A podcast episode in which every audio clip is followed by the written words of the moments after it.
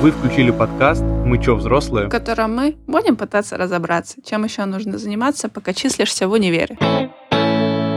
Меня зовут Данил, я студент третьего курса Санкт-Петербургского политеха, и я являюсь руководителем кейс-клуба, хотя ни разу в жизни не участвовал в кейс-чемпионатах. Меня зовут Таня, я тоже учусь в политехе, но на первом курсе магистратуры. И я также была организатором кейс-клуба, руководителем ивента дела в своей молодости когда-то, но участвовала не в кейс-чемпионатах, а немного в других э, бизнес-направлениях и бизнес-играх. Мы с Таней не понаслышке знаем, э, что такое кейсы потому что мы выходцы из кейс-клуба. И, наверное, давайте расскажем, что же это такое. Кейсы — это проблема, то есть с английского это просто проблема. Обычно с ней приходит какая-то компания и говорит, что типа вот, ребят, у нас такая-такая ситуация, решите ее, пожалуйста. И уже студенты обычно собираются в команды по 3-4 человека, чтобы над этой проблемой поработать. И возможность решить такие кейсы предоставляется на кейс чемпионатах. Да, кейс-чемпионат бывает разные. Бывает, что какие-то компании сами их организуют. То есть, например, не знаю, какой-нибудь э, Тиньков взял и сделал себе кейс-чемпионат. А бывает, когда они организуются в университетах или вообще какими-нибудь сторонними организациями типа челленджа. Челленджа.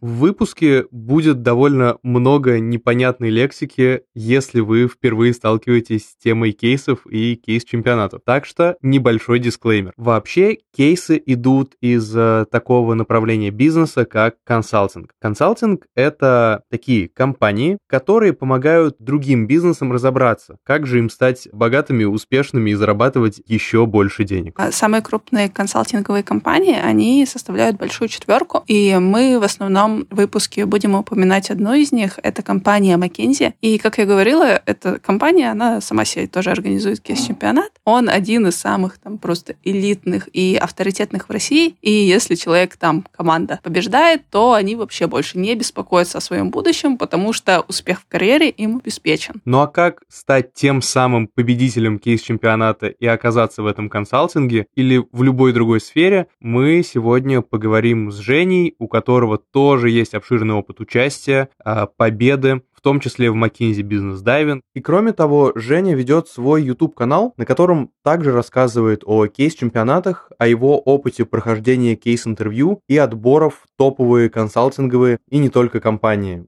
Так что, если вам интересно поподробнее узнать про кейс-метод, то ссылочкой вы найдете в описании этого выпуска. Да, а перед тем, ребят, как мы начнем, пожалуйста, поставьте нам оценку там, где вы нас слушаете. И еще желательно в Apple напишите нам отзыв о том, как вам все нравится или чего вы хотели бы улучшить.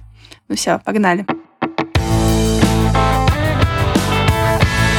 Итак, всем еще раз привет. Женя, тебе отдельный привет. Спасибо, что пришел к нам. Расскажи, пожалуйста, кратко о себе, где учишься, чем занимаешься. Всем привет, меня зовут Женя Котов. Я инфлюенсер в сфере стратегического консалтинга, также бренд-консультант в компании Arthur Consulting, также дизайнер презентаций, бренд-менеджер и учусь в НИЯУ МИФИ в аспирантуре в первом году. О, ничего себе. Да, так получилось, что в текущих обстоятельствах это оказалось очень выгодным решением. Понимаем. Поэтому я попал в эту волну. Это, да, очень правильно было. Да, при этом не ожидая будущего, будущих событий, я поступил просто так, чтобы просто поступить. Мы, Тань, собрали, по-моему, всех бакалавриат, магистратура, аспирантура, все. Да, да. Все в гостях были. Ладно, мы собрались тут пообщаться о кейсах, кейс-чемпионатах. Жень, ты когда нам рассказывал о том, чем занимаешься и где участвовал, ты очень много всего рассказал. Можешь, пожалуйста, свой опыт в этом плане тоже описать? Да, что касаемо кейсов. Я вообще абсолютный фанат э, и фрик на кейсах, если можно так сказать. Я участвовал суммарно где-то раз семь в кейс-чемпионатах, так что основательно, серьезно убиваться в это. Один раз выиграл,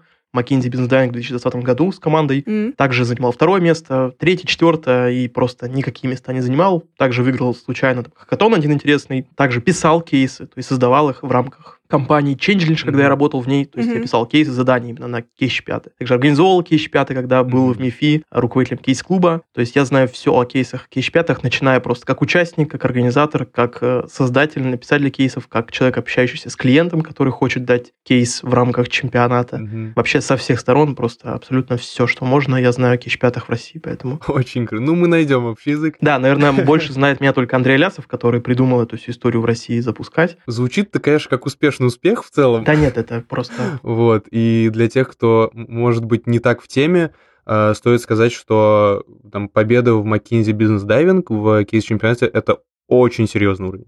Но перед тем, как перейти к тому, что это такое, вообще в чем суть формата, я бы, наверное, хотел сказать, что кейс-чемпионаты решают вот эту главную проблему, когда у тебя во время учебы еще нету опыта, а чтобы этот опыт, нужно куда-то устроиться, но тебя никуда не берут без опыта. И вот кейс-чемпионаты как раз позволяют получить этот первый опыт. Я не знаю, Жень, тебе это дало что-то в плане трудоустройства? Ты куда-то на стажировку после этого попадал? Сложно сказать, на самом деле. Я работал параллельно участвуя в кейс-чемпионатах и просто сам трудоустраивался благодаря там, дайвингу, допустим. Кейс-чемпионат не дает стопроцентного трудоустройства в топовую компанию. Чем и началось, то что э, кейс-чемпионат, по сути, это начинается все с кейс-метода. Кейс-метод чем отличается от обычного подхода к обучению? Тем, что ты учишься на практике. То есть твоя задача не знать, как это сделать, но знать, что нужно сделать, какой цели нужно достичь, и ты в моменте уже в процессе находишь все необходимые методологии, подходы, решения, как это сделать. Mm-hmm. То есть ты можешь знать ничего абсолютно, там уметь читать, писать, гуглить и открывать Excel, и в процессе там этой недели, двух решения какого-то кейса научиться этому. То есть в этом главная суть вообще кейс-метода, в чем ее гениальность в сравнении с традиционным способом обучения, когда мы сначала слушаем, потом тренируемся, да. Mm-hmm. То есть тут ты сам по себе, по сути, сам собой знаешь свою цель, видишь, и сам к ней идешь, тренируясь. Без теории, но при этом теорию используя в моменте. В этом самая главная гениальность. Это как бы не дает тебе стопроцентного трудоустройства в силу того, что э, работодатель хочет лично проверять всегда любого человека, которого трудоустраивает, через свои стандартные этапы воронки. То есть у него есть какие-то критерии к людям, которые должны там вписываться в его компанию, исходя из, допустим, формальных, неформальных критериев. То есть формальные там личные там hard skills, soft skills, которые должны быть неформальные, там mindset, там культура, угу. человека, его опыт, может быть, там первый курс, второй курс и так далее. Такие вещи, которые не очень влияют на работоспособность, но при этом влияют на компанию. Ну вот, да, мне как раз кажется, что тут история о том, что ты действительно кладешь себе первый пунктик в резюме, да, что вот я занимался этим, я не просто так там сидел и ждал, пока я получу свою заветную корочку, а я действительно занимался серьезными вещами. И если компания хоть сколько-то современна и старается следить за трендами в трудоустройстве, то для многих кейс-чемпионаты будут, мне кажется, неплохим аргументом в пользу того, чтобы кандидата взять. Да, безусловно. Ты все-таки, когда идешь в компанию, чей кейс ты решал, часто, если ты выиграл, конечно, выиграл, в тройку призеров вошел, они дают фаст-трек. Угу. То есть ты пропускаешь несколько этапов отбора, начиная там с резюме и первых собеседований, да. и идешь уже там на какие-то последние. Да, есть такой момент. Компания тут, естественно, выгодоприобретатель не только в плане кандидатов, но и в плане других вещей. То есть, например, там я общаюсь с экспертами, которые оценивают кейс, могу сказать точно то, что компании смотрят, безусловно, на решение сами участников. То есть не только, чтобы взять их в итоге, впоследствии, те, кто выиграет или пройдет там финал. Они смотрят, безусловно, на решение, на идеи, берут во внимание любые там мысли людей и с точки зрения как студента-консультанта, так и с точки зрения потребителя. Mm-hmm. Потому что, допустим, Coca-Cola, да, Cola дает кейс, там, допустим, сделать там новую программу там для Рич, какую-нибудь маркетинговую. И студенты, по сути, это целевая аудитория этого продукта, как бы будучи потребителем этого продукта, придумать для него стратегию. И ты понимаешь после этого, о чем думает молодежь, допустим, когда ты продаешь рич, сок, и при этом, что думает как с точки зрения консалтинга. То есть, как бы здесь еще такие есть множество таких слоев, которые славятся помимо трудоустройства. Mm-hmm. Кстати, был такой случай, у нас тоже мы когда делали кейс-чемпионат в политехе, а компания Северсталь они дали задачу студентам, которые еще сами не решали. То есть у них просто какая-то стояла там на производстве проблема, они ее вкинули и типа, ну давайте, расскажите нам, а мы уже подумаем дальше. По-моему, самое прикольное вообще. Да, очень часто так и происходит, на самом деле. И вот там есть все равно ограниченное количество типов кейсов, которые можно дать. Там, запуск нового продукта, маркетинг, финансы, может быть, какая-то операционная эффективность, но это очень скучно. Слушай, а хакатоны ты относишь к типам? Или нет? Давайте, наверное, дадим какой-нибудь дисклеймер о том, что такое хакатон. Это соревнование чаще всего для айтишников, ну или аналитиков иногда, где в течение там 24 или 48 часов э, люди жестко кодят и жестко пытаются сделать какой-то кусок кода или небольшой программы. Но я бы отнес это все равно к интеллектуальным каким-то соревнованиям, но хакатон там больше про заработать деньги, на самом деле, для опытных разработчиков, как мне кажется. То есть, безусловно, есть хакатоны и для начинающих там программистов, но это скорее история не для трудоустройства, а для заработка денег. Очень часто компании приходят к хакатон, запустить какой-то MVP, посмотреть, кто работает, будет ли он работать, и может ли его кто-то сделать вообще. Слушай, расскажи, пожалуйста, какие вообще ты кейсы решал, какие темы тебе попадались? Не знаю, может, которые больше всего запомнились? Ну да, самое интересное, безусловно, это последний кейс-чемпионат, в котором я участвовал, это от McKinsey. Мы делали транспорт Москвы. Действительно, очень классная, интересная история, потому что реально ты изучаешь прям город, в котором ты живешь, Мгм. вот, идешь с утра в нем, и ты знаешь теперь, как работают некоторые процессы больше. И ты понимаешь, где сколько там машин, сколько нужно там троллейбусов, автобусов, вагонов, метро и так далее, и все, как это связано. Это, на самом деле, очень интересно, потому что ты погружен в специфику города и погружен с точки зрения консалтинга в этот город, поэтому делать Москву было очень-очень интересно. И действительно, мы прям получали удовольствие каждый день, когда узнаешь что-то новое о транспорте и в мире, и в Москве. То есть это какой-то самый топовый, самый вот прям вот самый интересный кейс, который был, наверное. Мне кажется, что вот за буквально там 10 минут нашего разговора мы очень много раз упомянули слово «интересно». И, как мне кажется, это вообще один из главных плюсов и достоинств кейс-чемпионата, что ты не сидишь на паре и не считаешь вот этого сферического коня в вакууме просто, а ты занимаешься каким-то интересным проектом, делаешь то, что тебе интересно, и делаешь это так, как тебе кажется правильным. Вот меня это больше всего радует вообще в кейс-чемпионатах, и именно поэтому я считаю, что нужно в них участвовать. Ну, знаешь, что-то еще прикольно то, что их очень много, как Женя сказал, типов. То есть ты любишь, не знаю, банковскую сферу, ты пошел и решаешь кейсы Тинькова. Да. Или тебе хочется в био какой-то сфере поучаствовать. Там биокат каждые полгода, по-моему, что-то проводит, и каждый реально студент любого направления может найти себе компанию, может найти себе проблему и работать.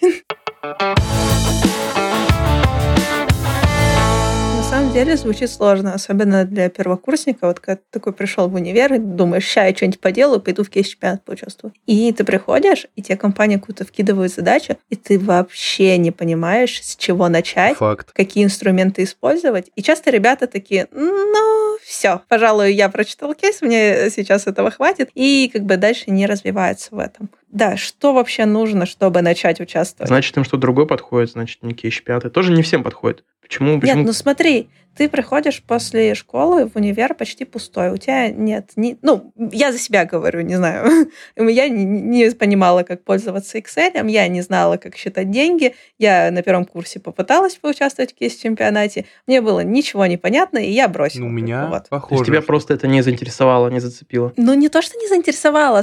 Я тут говорю скорее про скиллы, то есть Да. что нужно научиться там делать презентации, что нужно освоить аналитику хоть какую-то минимальную. Я на самом деле понимаю тебя, Тань. Я помню тоже себя, когда я в первый раз пошел тоже на первом курсе, я тогда заряженный был. Я тоже начитался в 11 классе про консалтинг, я загорелся этим, думаю, о, все, я буду консалтером. Ага. А, вот. И первый момент, который меня просто спугнул, я не понимал, типа, а как к этому всему подходить? Ну, то есть, с чего вообще начинать, что гуглить и так далее. Даже я, по-моему, Excel-то умел пользоваться, но сложность именно в том, что ты не понимаешь, какие должны быть этапы вообще, типа, что делать. Ну вот смотри, Жень, ты сказал, что ты пришел первый раз, а не получилось на Кап Москва. Дальше что ты делал, как ты развивался в этом? Я просто подумал, а если ничего так просто не получается, собрать команду, нужно организовать кейс-клуб. Мгм. И мне тогда товарищ предложил, давай организуем кейс-клуб. Ну, точнее, он был. У вас не было в универе кис Он был, но он был такой в полумертвом состоянии, то есть это типичная проблема поколения в университете, Мгм. когда плохо передается дело, и оно умирает. То Есть практически такое. все, проект умер. Как бы это так нам передали, то есть моему товарищу, он говорит, давай будем заниматься кейс-клубом, а там найдем талантливых ребят и поучаствуем еще в следующем семестре. Вот мы так начали организовывать, то есть постепенно там просто раскачиваясь, учась, проводили свой кейс-чемпионат, пробовали находить партнеров и так далее. В итоге дошло там сейчас, то есть я этим не занимаюсь уже года 3-4, кейс-чемпионат в МИФИ, там в этом году в нем, насколько знаю, участвовало 2000 человек. Но у меня все равно вопрос. Смотри, вот Данил, тоже организатор кейс-клуба, ты не участвуешь, тебе это, ну вот, ты организатор, ты не участник кейс-чемпионата. Как у тебя, Жень, все-таки получилось? Что еще раз, как получилось из организатора стать э, в итоге консультантом пойти? Д- Да, ты говоришь, ты участвовал в кейс-чемпионате, ничего не получилось, ты сделал кейс-клуб, а как тебе это, какие знания дало, чтобы участвовать-то дальше? Да, не, не знаю, как-то просто вот по наитию шло, вот интересно было этим заниматься, знаешь, как просто интересно, ты в этом копаешься, Ага. смотришь, что вообще есть, изучаешь все вокруг, и тебе просто это интересно, и все, то есть э, дальше оно как-то Вот. само перерастает в желание уже попробовать еще раз, какой-то более интересной командой. Потом уже когда увлекаешься уже второй, третий раз, когда не выигрывается так просто, хочется уже все-таки выиграть, уже появляется спортивный интерес, потому что, понимаешь, но у меня вокруг все там друзья начинают выигрывать кейс чемпионат, а я ни- ничего не выиграл еще. Э, Вот важная мысль у тебя, Жень, была а, про то, что ты начинаешь копаться. Ну, то есть Э, во многом кейс-чемпионат — это как раз история про то, что ты неделю просто сидишь и пытаешься понять, что вообще происходит. И по итогу, если ты не сдался там после первого дня, то к седьмому дню вполне вероятно, что ты реально начнешь разбираться в какой-то теме, которая в кейсе как раз и была дана. И это очень важная штука. Конечно, безусловно, ты любой берешь кейс, тот же там банкинг какой-нибудь пресловутый, и ты понимаешь просто, как работает mm-hmm. банковская система. Начнешь с того, что как работает эта компания, что она да. предлагает, какой там идет баланс между кредитом и вкладами, какой нужно там активы иметь у банка и так далее, чтобы ему работать, и вообще на чем он зарабатывает. То есть ты хотя бы это понимаешь, а дальше уже понимаешь, окей, чтобы, допустим, нам стимулировать людей брать кредит, нужно сделать раз, два, три. Окей, чтобы нам стимулировать людей давать нам деньги на вклад, нужно сделать раз, два, три. И ты как бы понимаешь основу, скелет, да. и дальше ты понимаешь, как где мышцы какие накладываются, да, то есть где нужно там маркетинг, где нужно там айтишку, какую-нибудь инфраструктуру, где нужно организационную структуру какую-то сделать классную, где нужно новые проекты запускать и так далее, и так далее. То есть все это наслаивается, потом уже декомпозиция на вот эти более мелкие запчасти становится более понятной, более простой. То есть, ну, главное фундаментально понять бизнес, как он устроен. Поговорим про команду. Как вы ее, Женя, собирали? Какие ты роли сам видишь, какую сам роль за, занимаешь? И как вообще ребятам создать свою команду идеальную? Да, смотри, вот я за тоже за 7 раз участия Кейш 5 и понял главный вообще принцип вообще сбора команды. Просто самый главный лайфхак, который позволяет э, убить вот этот момент, когда ты не понимаешь, насколько человек будет замотивирован участвовать или не замотивирован. Ты вот когда с ним знакомишься, допустим, день там с параллели, парень заинтересовался Кейш 5, хочет поучаствовать, не знает, с чего начать, или, допустим, уже знает или участвовал. Ты не можешь понять эту вот тонкую грань, когда вот он одновременно и умен, и талантлив, и одновременно готов вкладываться прям вот э, овернайтить, так сказать, да, сидеть ночами напролет, чтобы думать над этим кейсом. Вот, чтобы стереть эту грань, необходимо просто сделать там Google табличку, на самом деле, как мы делали в последние моменты, когда мы подыскивали там четвертых участников, у нас был там костяк, 2-3 человека, мы последнего искали себе, мы брали просто ребятам, делали табличку, где писали свое время, когда мы готовы участвовать. То есть, допустим, там понедельник, там у меня до трех пары, с четырех там до 10 вечера я готов. Допустим, ставишь желтенький цвет этой, этой клетки, этого дня. В следующий день, допустим, ты готов прогулять все пары абсолютно, потому что они там бесполезные. Ну, нельзя так говорить, конечно, про пары, но реально бывают бесполезные пары. Можно, можно. Да, как бы просите преподавателей, которые делают скучные лекции, как бы это ваша вина. Вот, ты ставишь зелененький цвет, что ты готов весь день там фигачить, забить на эти пары. Следующий день, допустим, у тебя там какая-нибудь работа и так далее, ты ставишь красный день. Ну вот мы таким образом распределяли просто неделю или там сколько уже, 10 дней, 2 недели человека на будущее. Запланируй свое время, какое время ты готов уделять нам. И тогда сразу начинает выясняться, что есть у человека там бабушка в деревне, которая уже помогает, или у человека стажировка вдруг появилась, ну и так далее. В общем, все это сразу вскрывается моментально, когда человек пишет свое время, когда он готов. То есть, почему в среду у тебя желтый стоит, что у тебя там Классный метод. полдня? Он говорит, ну, я на паре. Я говорю, а прогулять ты не можешь? Ну, там препод и так далее. Ну, это все, это сразу минус. И как бы сразу понимаешь человек мотивацию. То есть мы поняли в конце, что уже не так важен опыт человека и его там знания, прошлые победы, как важна вот эта вот зеленая табличка, потому что зеленым временем намного больше можно все сделать, mm-hmm. чем человек, если очень умный, но при этом у него все красное вся неделя. Прикольно. Full тайм забито. А работу вы дальше как строили? Ну, то есть, вот вы забили, что вы с 6 до 10 готовы работать. И что вы делали? Вы встречались, или вы созванивались, или, не знаю, заранее задачу в каком-нибудь трелло распределяли? Как было настроено? Да, во-первых, нужно э, всегда сначала хорошо познакомиться, прям очень хорошо. Лучше всего в баре выпить Прекрасно. пару бокалов пива, ну, и, ну или шампанского. Или, если никто не пьет, то просто сок, ну, либо погулять в парке, либо, ну, вот что угодно. Любое взаимодействие вживую это всегда сплочает, потому что когда у вас есть общая цель, плюс ко всему вы понимаете, что человек там адекватный, хороший, интересный, у вас немножко вот эта вот грань э, комфорта сползает. И после этого необходимо уже начинать работу. Там, допустим, мы иногда бывало, что когда у нас было время, заранее до кейс 5, мы могли собраться, порешать даже какой-то кейс, или разобрать его, обсудить, поструктурировать вместе. То есть, условно говоря, там получаем какую-то задачу, и каждый делает структуру, потом мы обсуждаем, у кого как что получилось, и как можно из этого сделать общую структуру. То есть, ну, такое упражнение на командообразование на логику всех угу. участников. Вы сами себе задачу ставили? Да, допустим, сами себе придумали задачу, просто как запустить криптобиржу. Вот ага. что нужно, чтобы запустить криптобиржу. И вы сидите, думаете просто там полчаса, потом вместе сверяетесь. И это получается очень эффективно, такое упражнение, которое расслабляет всех и помогает влиться. А после такого получать реальный кейс, уже нет такой паники в моменте, когда что делать. Угу. Да, потом по задачам, то есть как мы формируемся. То есть здесь классический формат, ничего необычного э, не придумали. У нас был всегда как бы финансист, человек, который хочет отвечать за финансы. Не обязательно умеет финансы, но хочет отвечать за финансы. Человек, который отвечает за презентацию презентацию и два аналитика. Капитан не обязательно. То есть капитан может быть кто угодно в целом, либо, ну, как правило, организатор. Как правило, организатор, который назначает встречу, допустим, ждет, чтобы все к ней пришли, никто не опаздывал, может там договориться с каким-нибудь кафе, коворкингом, ну, чем угодно. Ну, какой-то организатор, вот такой полулидер, должен быть кто-то ответственный. Ну и круто, кстати, что в команде ты можешь разные роли вот э, как раз испробовать. То есть, условно, ты можешь попробовать на одном чемпионате себя в финансах, понять, что тебе не нравится Google таблицы, и пойти в презентации. Ну вот, и это, по-моему, очень ценно. Да, на самом деле, у нас всегда было так, что у нас все могут э, все что угодно поделать, и человек может иногда сделать более гениальный слайд там, чем я. Про работу в команде, одновременно создавая команду, ты и получаешь навыки э, работы с людьми, в том числе, и структурирование какого-то взаимодействия, что в целом тоже очень важно, и, насколько я понимаю, компании тоже на это часто смотрят, потому что если ты умеешь э, контачить с людьми, давать задачи и так далее, то ты гораздо более толковый кадр будешь, чем какой-то гений-одиночка, который вообще ни с кем не умеет разговаривать. Да, на самом деле, я не знаю, это прям спорный момент, потому что вот да? в консалтинге, в IT, там все, все равно в первую очередь смотреть на hard skills, то есть человек умел реально вот э, фигачить и очень умные делать вещи. А там, насколько он э, социален, интровертен, там уже могут на это не смотреть. То есть это можно подкачать иногда. То есть софты на втором месте? Скорее, да. Или вообще даже не обращают? Ну, если это, допустим, ты идешь менеджер, ты хочешь стать менеджером, вот, проектом каким-то, вот, чувствуешь, что у тебя нет навыка там к IT, но есть какое-то понимание процесса, как их выстраивать в команде, то, естественно, тебе топ-1 навык – это взаимодействие с людьми. То есть важно уметь на них влиять и уметь их mm-hmm. мотивировать.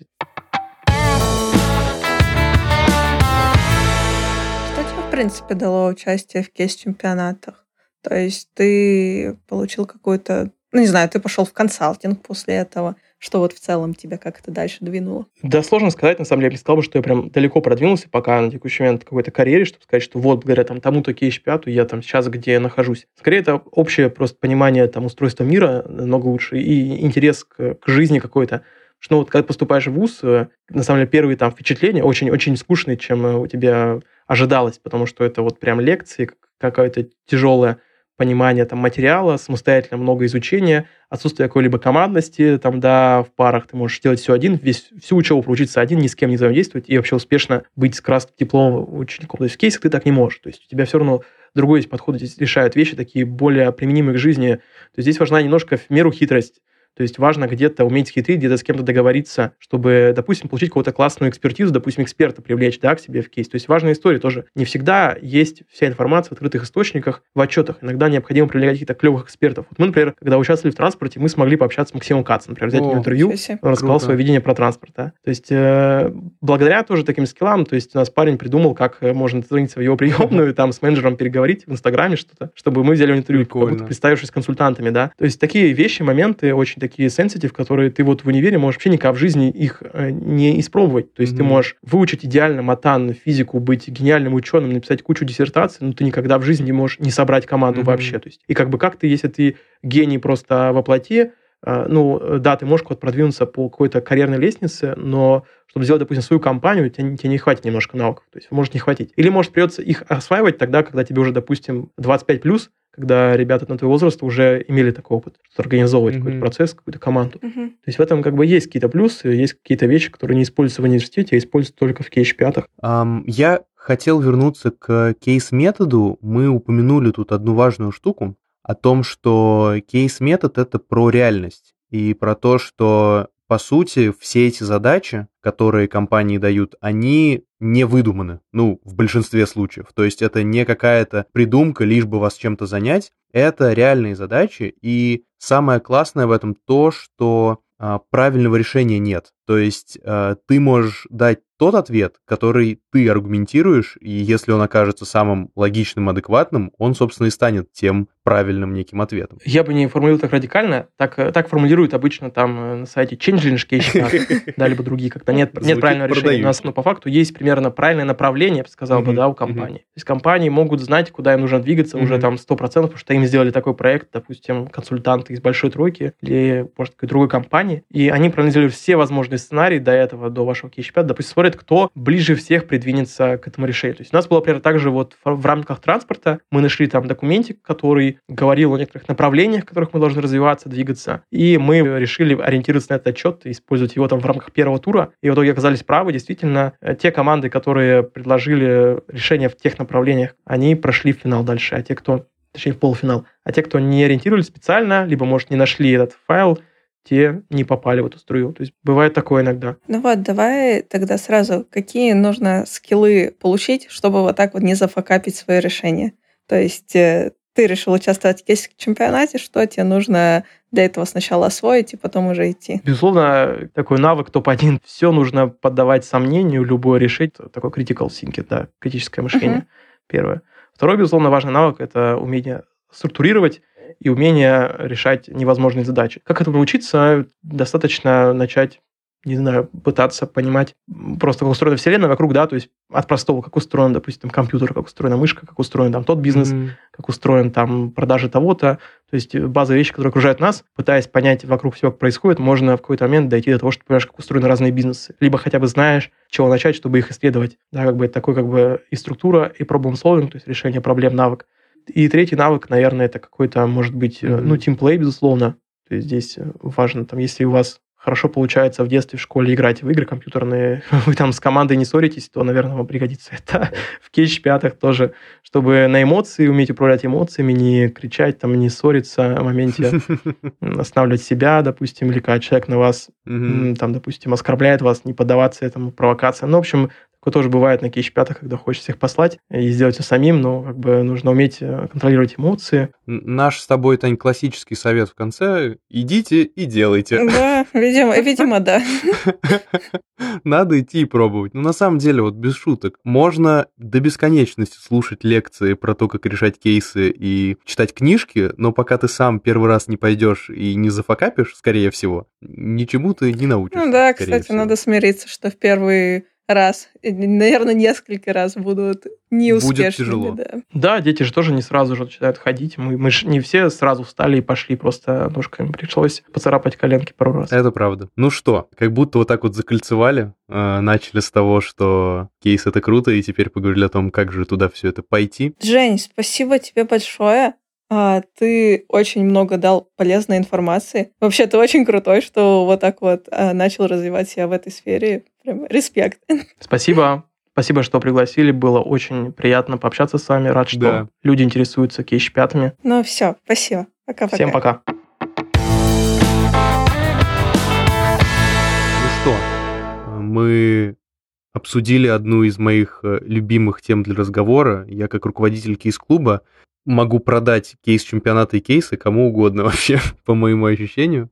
Но одну вещь мы все-таки не обсудили. Кейс чемпионата — это классная возможность получить э, контакты разных людей. Представителей компаний, твоих партнеров по команде, твоих соперников по чемпионату. И вот этот нетворкинг — это очень круто и важно, потому что, скорее всего, эта тусовка будет очень и очень заряженной. И в этом окружении, а, даже после чемпионата, вам захочется еще больше развиваться и становиться круче. Да, но мы прекрасно понимаем, что это сложно. А, сложно, начиная с того, что нужно заняться и как минимум найти те кейс-чемпионаты, которые вам будут интересны, и вы захотите в них поучаствовать. А сложность собрать команду, организовать команду. Ну и сам кейс, когда вы получаете, вы часто бывает, что ребята просто офигевают, и у них опускаются руки. Это все понятно, но нужно учиться. То есть, да, у вас не получится первый раз, да, у вас что-то может пойти не, не так во второй раз, но со временем вы сможете приобрести этот навык, и эти навыки, они будут просто вам пригождаться по жизни. То есть умение договариваться или умение выстраивать работу, оно куда бы вы ни пошли, вы будете этим пользоваться. И это то, что универ сам по себе не даст, а даст именно вот такие мероприятия.